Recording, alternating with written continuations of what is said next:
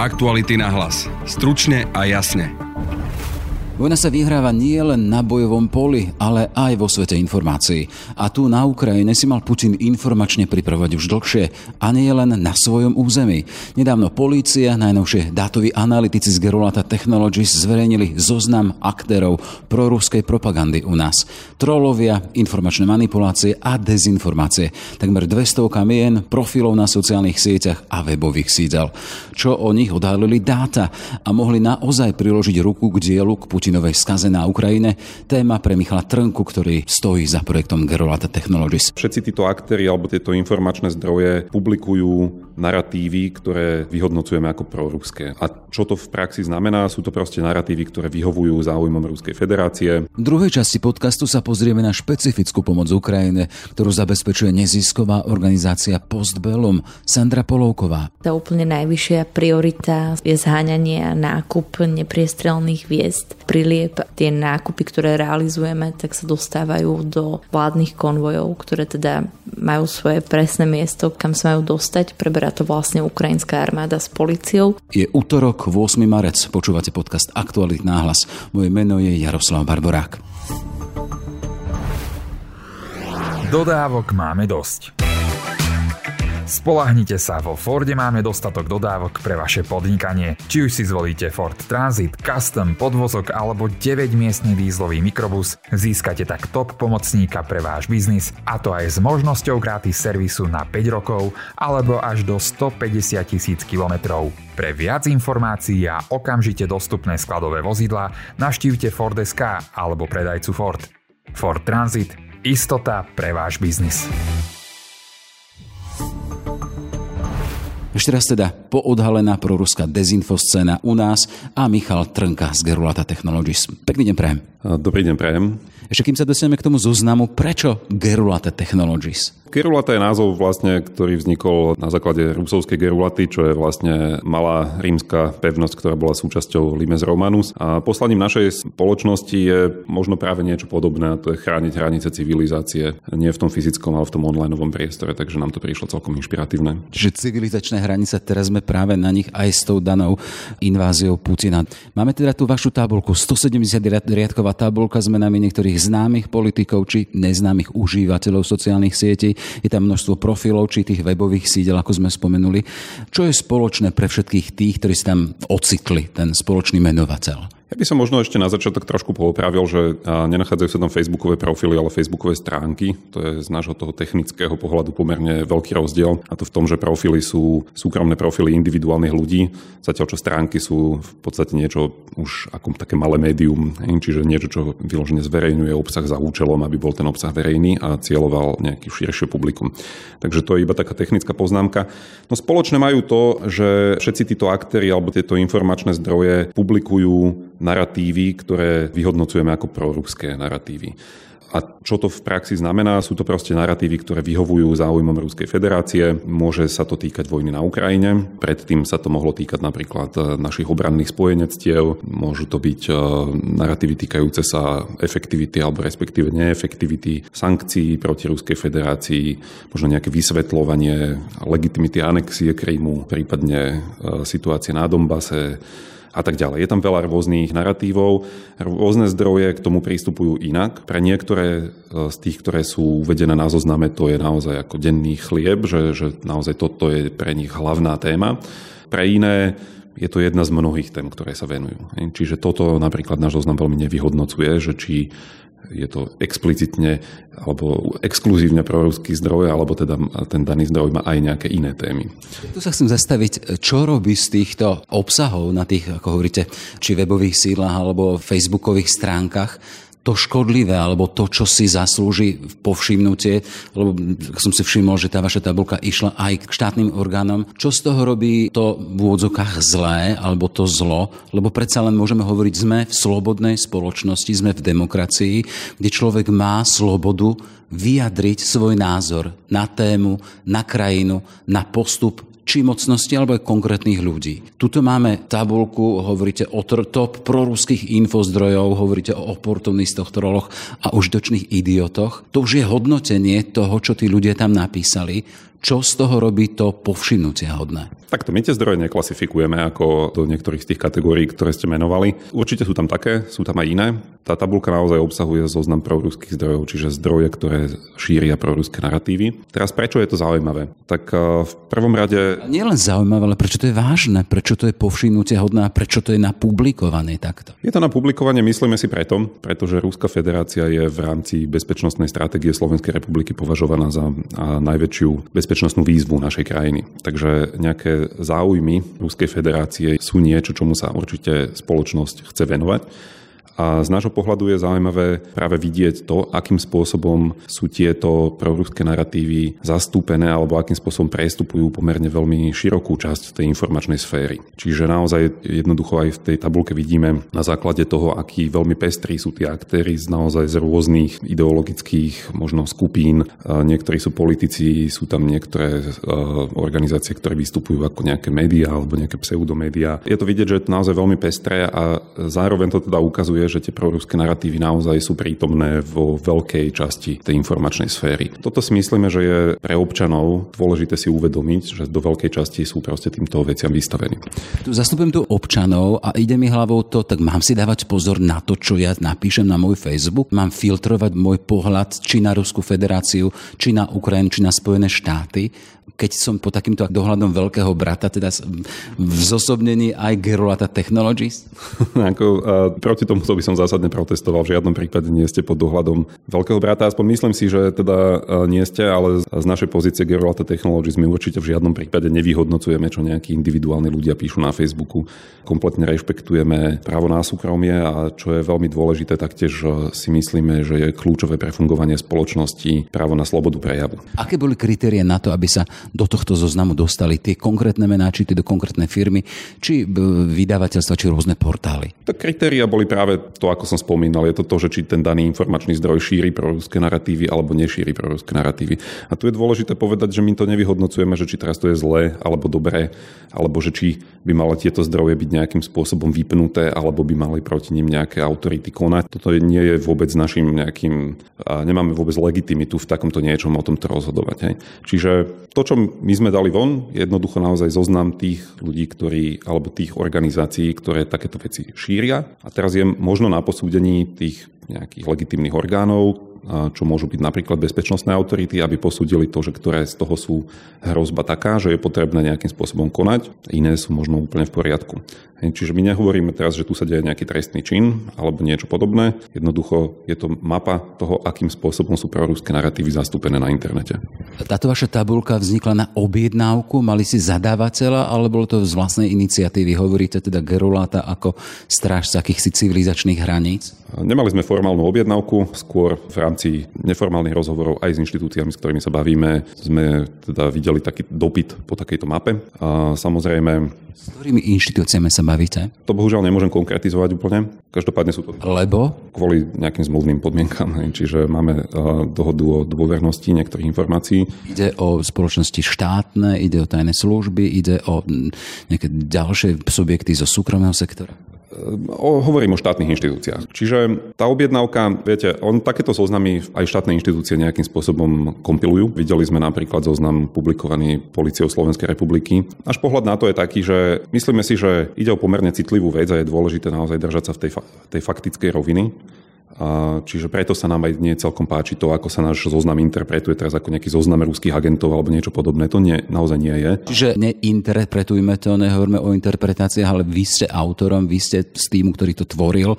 Vy by ste nazvali ako? My sme ho aj nazvali, nazvali sme ho zoznam proruských zdrojov. Hej? Čiže sú to proruské zdroje, nie sú to nutne žiadni agenti, nemusia to byť nutne ani trolovia, pretože toto nejakým spôsobom ako keby implikuje úmyselnú akciu. Mnohé zdroje, ktoré na tom zozname sú, proste tieto proruské narratívy šíria z úplne nejakých autentických príčin, alebo proste e, možno aj nevedome si neuvedomujú, že v nejakej zvýšenej miere proste komunikujú proruské narratívy. Čiže toto ten zoznam nevyhodnocuje a nebolo by dobre to tak rámcovať. Ale teda to, na čo ste sa pýtali, je, že na tú objednávku, čiže to, k tomu by som chcel iba doplniť to, že tým našim cieľom je možno priniesť taký systematickejší pohľad ako proste nejaký ad hoc zoznam. Hej. Tým, že tomu informačnému prostrediu sa dlhodobo venujeme, tak myslíme si, že jeden z tých prínosov je tá komplexnosť tej mapy. V každom prípade bol publikovaný v kontexte prebiehajúcej invázie e, Putinovho Ruska a Putinovho režimu voči Ukrajine, čiže máme to rámcovať aj v tomto.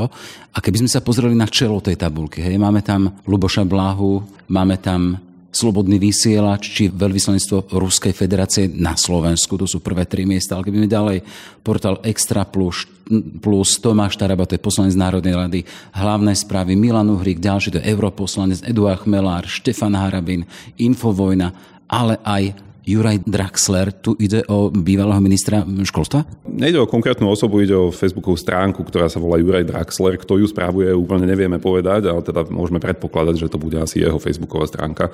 Takže áno. Áno, sú tam rôzni, naozaj rôzni aktéry. Myslím si osobne, že žiadny z týchto aktérov by nerozporovali to, že šíria proruské narratívy, lebo myslím si, že asi sú s tým úplne stotožnení a je to súčasť ich agenty, je tá geopolitická orientácia na Rusko, takže myslím si, že títo menovaní asi sú s tým úplne OK. Čo má poslúžiť táto vaša tabulka? Ako som spomínal, je to v podstate komplexný zoznam zdrojov, ktoré tie proruské narratívy v tom našom informačnom prostredí šíria. Takže pre tú slovenskú verejnosť to môže byť zaujímavé v tom, že si môžeme uvedomiť, aké rôzne skupiny a aký široký záber proste tieto narratívy dokážu zasiahnuť. Pre tie inštitúcie to môže slúžiť nejakým iným účelom, ktoré v podstate neviem veľmi zdetailovať alebo teda nejak povedať presne, aké to sú, lebo jednoducho ani do toho nemáme vizibilitu. V každom prípade aj táto tabulka hovorí o dezinformáciách, o, keď hovoríte o čom si proruskom, to už posúva. Tuto kývate, že nie, ľudia nás nevidia, ale teda vaša reakcia je záporná. Čiže nie je to nástroj proti dezinfoscéne? Nie, a, takto. A, samozrejme, je tam veľký prekryv medzi dezinfoscénou a, a medzi touto tabulkou, ale tá tabulka naozaj zachytáva to, čo píšeme, a to je zoznam proruských zdrojov. Nie každý proruský narratív je automaticky dezinformácia, môžu byť fakticky správne, je to úplne v poriadku a môžu byť zároveň proruské. Takže táto tabulka sa zameriava na tento aspekt tých informácií. Taktiež e, treba povedať aj to, že veľká časť tých informácií, ktoré sme tam vyhodnocovali, majú charakter argumentatívny, že nie sú povedzme fact checknutelné, je to proste nejaký názor, nejaká argumentácia, ja neviem, napríklad za sankcie, proti sankciám a tak ďalej. Čiže jednoducho nie sú to veci, ktoré by ste nazvali ako fake news alebo nejaké falošné informácie. Sú tam aj také, ale nie sú to iba tie. Takže v podstate naozaj tu sme sa zamerali na to, že či tie dané zdroje publikujú proruské narratívy alebo nie, bez toho, aby sme sa dívali na to, že či sú pravdivé alebo nepravdivé alebo niečo podobné. Stále mi hlavou beží, teda to som tu v zastúpení e, poslucháčov, obyčajných občanov, nie som štátny orgán, čiže a na čo mi takáto tabulka má poslúžiť? Vy hovoríte teda, že máme tu proruské zdroje, Čiže čo, mám spozornieť v aktuálnej situácii? Je dobrý nápad určite spozornieť. Je dobrý nápad podľa mňa uvedomiť si to, že Ruská federácia vykonáva informačné operácie na našom území prostredníctvom rôznych zdrojov. Niektoré z tých zdrojov môžu byť priamo štátom kontrolované alebo nejakým spôsobom priamo napojené na, na ruský štát. Iné z tých zdrojov sú už potom jednoducho nejakí amplifikátori, ktorí takýto, tieto narratívy proste preberú a použijú vo vlastnej komunikácii, či už na nejaké politické účely, alebo proste iba z úmyslom proste zaujať alebo nejak vytvárať nejakú kontroverziu okolo nejaké témy. Čiže tých motivácií je veľmi veľa, ale určite je veľmi dobrý nápad podľa mňa pre všeobecnú populáciu na Slovensku si uvedomiť, že naozaj tu tieto veci prebiehajú, tých proruských narratívov je tu veľmi veľa, proste šíria ich nejaké konkrétne skupiny ľudí. Je dobré si toto uvedomiť. Tým teraz nehovorím, že či to je dobré alebo zle. Pre, samozrejme, na každom občanovi je, aby si on nejakým spôsobom nastavil svoje nejaké geopolitické hodnoty alebo proste nejaký hodnotový systém toho, že kde má sa Slovenská republika orientovať Čiže to je v poriadku, ale je dobré mať prehľad o tom, čo sa tu takto deje. Ale budem končiť tým, čím sme začali a tou vašou gerulátou a vy hovoríte, že sme tu na to, aby sme strážili akýmsi spôsobom tie civilizačné hranice. Čiže posúvame to aj do toho hodnotenia. Proruské info a strážime civilizačné hranice. Úplne by som to takto prvoplánovo nespojil, ale tak samozrejme, veď sme tu v kontexte prebiehajúcej ruskej agresie na, na Ukrajine, takže myslím si, že každý alebo väčšina občanov si určite uvedomuje to, že z toho Ruska predsa len nejaká hrozba prichádza. Toto máme dlhodobo v našich strategických dokumentoch ako Slovenská republika, takže to nie je teraz úplne nejaká nová vec. A áno, myslíme si, že veľká časť tých narratívov smeruje k nejakým nedemokratickým hodnotám alebo niečomu podobnému. Takže je dobré byť na pozore vo všeobecnosti na internete, je dobré byť na pozore, dávať si pozor na to, čo človek číta, rozmýšľať trošku nad tým, že prečo to tí ľudia píšu. Toľko teda Michal Trnka z Gerolata Technologies. Všetko dobré, nech sa darí strážiť tie civilizačné hranice. Ďakujem veľmi pekne za pozvanie. Na bojujúcu Ukrajinu prichádza obrovská humanitárna pomoc v rôznych formách. Medzi organizácie, ktoré ju poskytujú a je aj organizácia Post Bellum. A momentálne sedím s jej šéfkou Sandrou Polovkovou. Dobrý deň. Dobrý deň, ahoj. Vy sa špecializujete na zdravotnícky a ochranný materiál. Ochranný materiál tým myslíme zrejme asi e, vesty, prípadne prilby. A teraz ste aj vydali výzvu, že bolo by dobré, teda keby v tomto nejako ľudia pomohli. Áno, presne ako vravíš, tak tá úplne najvyššia priorita je zháňanie a nákup nepriestrelných viest, prilieb, ale je tam ešte množstvo ďalšieho materiálu. Akože napríklad, čo sme nakupovali len v priebehu minulého týždňa, tak to boli aj plynové masky, požiarnická obu, to škrtidlá, sú to materiály alebo jednoducho výrobky, ktoré slúžia aj na nejakú taktickú ochranu, čiže sú to všetko veci, s ktorými sme doteraz nemali vôbec že žiadnu skúsenosť. Vo veľmi krátkom čase sa našťastie zapojili dobrovoľnícky ďalší ľudia, ktorí vôbec realizujú aj ten konkrétny nákup a hlavne taký, že odborný konzultant, ktorý vojenskú túto oblasť má ako hobby už dlhé roky. To bolo účinné aby to bolo účinné, áno, lebo my sme vlastne začali spoluprácu s ukrajinskou ambasádou na Slovensku a dostávame a pravidelne sa to updateuje. Taký zoznam úplne že najnevyhnutnejších eh, materiálov aktuálne a tým, že to nie je úplne naše prostredie, v ktorom sa bežne pohybujeme, tak e, sme v kontakte s človekom, ktorý tomu rozumie, s ktorým konzultujeme to, či sú tie materiály, ktoré sú nám ponúkané nejakými firmami, či sú dostatočné, či teda splňajú dostatočný level balistické ochrany. Ako sú vlastne určené, lebo keď vidíme, že vlastne tam sa strieľa v uliciach, že sa tam bombardujú priamo mesta, tak predpokladám, že to nebude len pre vojakov, ale že to bude pre zdravotníkov, šoferov sanitiek, hasičov a všetkých, ktorí vlastne vlastne musia chodiť po tých uliciach robiť záchranné práce, hasické práce a tak ďalej, aby sa nič nestalo. Milím sa? Vôbec sa nemýliš, je to presne tak.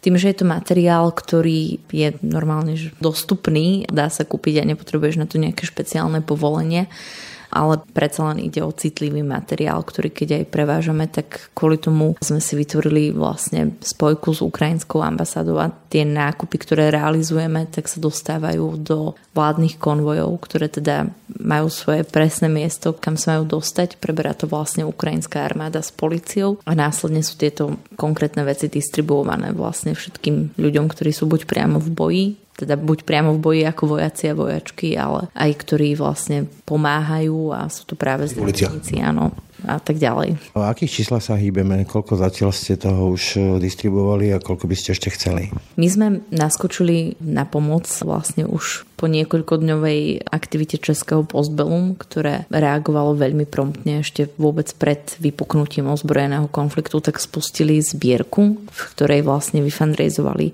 za veľmi krátky čas viac ako 4 milióny eur a tým pádom nám môžu aj pomôcť finančne, pokiaľ tá naša zbierka sa dostatočne nerozbehne. My sme aktuálne vyzbierali okolo 70 tisíc, z toho sme už 30 tisíc minuli, ale celkovo len ten minulý týždeň, ktorý sme sa už aktivizovali, tak e, bolo o tom, že sme minuli viac ako 200 tisíc eur, čo je inak asi polovica nášho vôbec ročného budžetu fungovania ako celej organizácie. A keď sme sa rozprávame o počtoch, tak to bolo to približne 100 viest s tým, že sme nakupovali už aj tie jednotlivé komponenty tej vesty, čo sú nosiče, pláty. Vy skladáte nejako? My na Slovensku zatiaľ nie, ale je možné, že sa to bude diať aj na Slovensku, ale Česi sú už v situácii, že skladajú spolu s dobrovoľníkmi tie vesty do toho výsledného tvaru s tým, že Česi našťastie našli výrobcu, ktorý už vlastne takmer denne dodáva tie jednotlivé komponenty. Čiže naozaj, že v Čechách denne odchádza tá pomoc. Stíha vôbec pri takejto monetárnej katastrofe nebývalých rozmerov? No, nedá sa povedať, že úplne, že stíha, lebo tie požiadavky alebo tá prozba A ten zoznam vecí, ktoré dostávame aj z ukrajinskej strany, tak tam sa bavíme o tisícoch nepriestrelných biest a prílieb a tak ďalej. Prílby sú úplne že nedostatkový tovar takmer. Čiže nedá sa povedať, že to stíha a samozrejme, že, že to postbellum na Slovensku a v Čechách nezabezpečí, aby úplne, že každý človek na Ukrajine mal tú nepriestrelnú. Jedna z tých kvapiek. Ale, ale sme jednou z tých kvapiek, presne. Mimochodom, vy sa zaoberáte príbehmi z druhej svetovej vojny. Ako sa vám pozera na to, že sa vracia niečo, čo sme si mysleli, že už len minulosťou vidíme bombardované mesta, čo sme si mysleli, že to je 70 rokov stará, 80 rokov stará vec, ktorá sa už do Európy nevráti? Veľmi zle sa nám na to pozerá, akože samozrejme, že vnímame celý čas, eh, že ten svet eh, nie je ideálny a nežijeme v eh, všetci rozprávkovo, napriek tomu, že väčšina sveta teda žila v demokracii tie konflikty predsa existujú aj v iných častiach sveta. Tu nám Sýria klope na dvere. Ale tu je to, že zrazu hneď u nášho suseda a celé nám to pripadá ako keby, že, že naozaj že cez kopírák, že čo sa dialo v minulosti, tak sa opakuje s tým, že vlastne vôbec tá retorika, ktorá je používaná, tak je opakujúcou sa je to vlastne hľadanie stále nejakého nepriateľa a vlastne klamstvo, ktoré, alebo manipulácia, ktorá je šírená napríklad o denacifikovaní Ukrajiny, ktorou, alebo o tom, že, že ide vlastne vôbec o nejakú mierovú misiu, ako to teda komunikuje Putin. A žiaľ teda množstvo ľudí tomu aj dôveruje. Dobre, chcem spýtať, že toto je taký narratív, že denacifikácia Ukrajiny, že sú tam sami banderovci, nacisti, vy ste sa zaoberali, alebo zaoberáte sa vlastne primárne aj vojnovými zločinmi alebo zločincami a tom, čo sa páchalo za druhej svetovej vojny.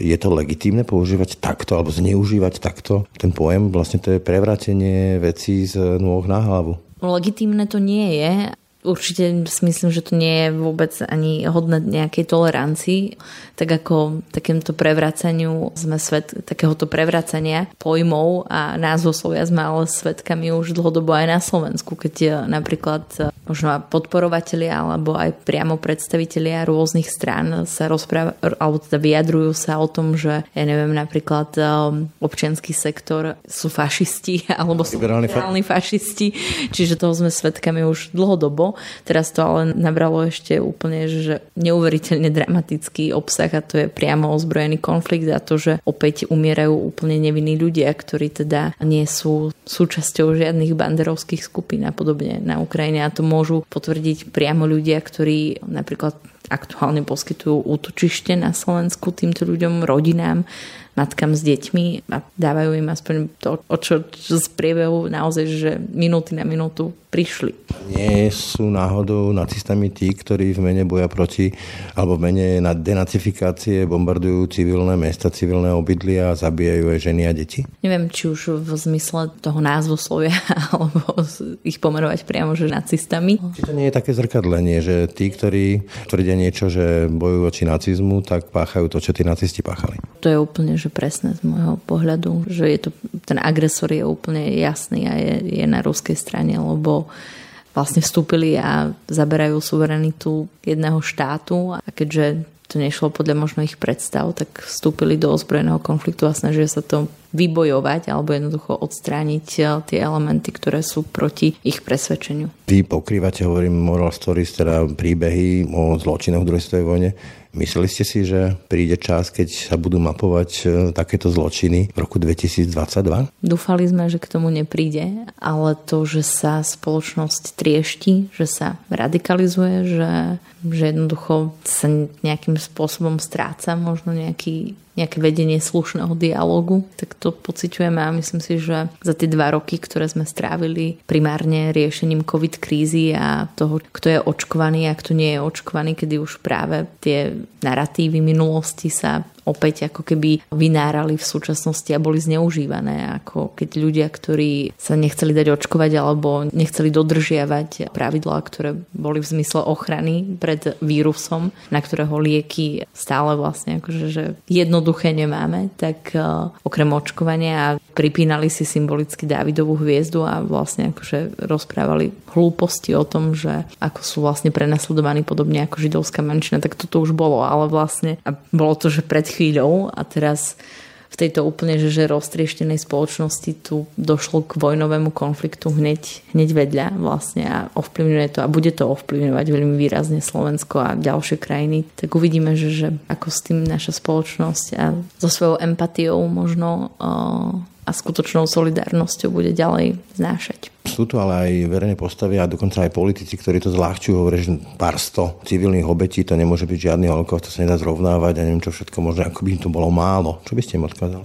Ja by som určite situáciu neporovnávala možno priamo s holokaustom. Ide o úplne že ozbrojený konflikt, zabíjanie ľudí, ktorý má aktuálne možno na konte vôdzovka, alebo ktorý má aktuálne, v aktuálnej situácii môžeme rozprávať možno o stovkách obetí, ale ani tie stovky nemuseli vôbec vzniknúť. Nedá sa to zľahčiť. Nedá sa to zľahčiť vôbec, absolútne. A čo nás môže čakať o mesiac, ak ten konflikt bude stále pretrvávať, že už to nebudú stovky a bude niekto, kto teraz to zľahčuje, tak si povie, že tak sú to iba tisícky a koľko nevinných obetí ešte by malo teda pribudnúť, aby, aby bol potom ten niekto spokojný. Kam teda ľudia môžu posielať nejakú svoje finančné príspevky alebo nejaký iný typ pomoci sa môžu zapojiť nejak inak? V našom prípade je to primárne, že finančná pomoc na našom webe www.postbellum.sk nájdete link na možnosť darovania, kvôli tomu, že vlastne pracujeme naozaj s materiálom, ktorý musíme overiť aj vôbec výrobcu a všetko možné, čo je s tým spojené. Nekúpi mi letičku. Nie. Takže najviac nám pomôže teda určite finančný príspevok. Sandra Polovková. Ďakujem za rozhovor. Ďakujem. Aktuality na hlas. Stručne a jasne. Sme v závere. Za pozornosť ďakujú Braňo Dobšinský a Jaroslav Barborák. Aktuality na hlas. Stručne a jasne.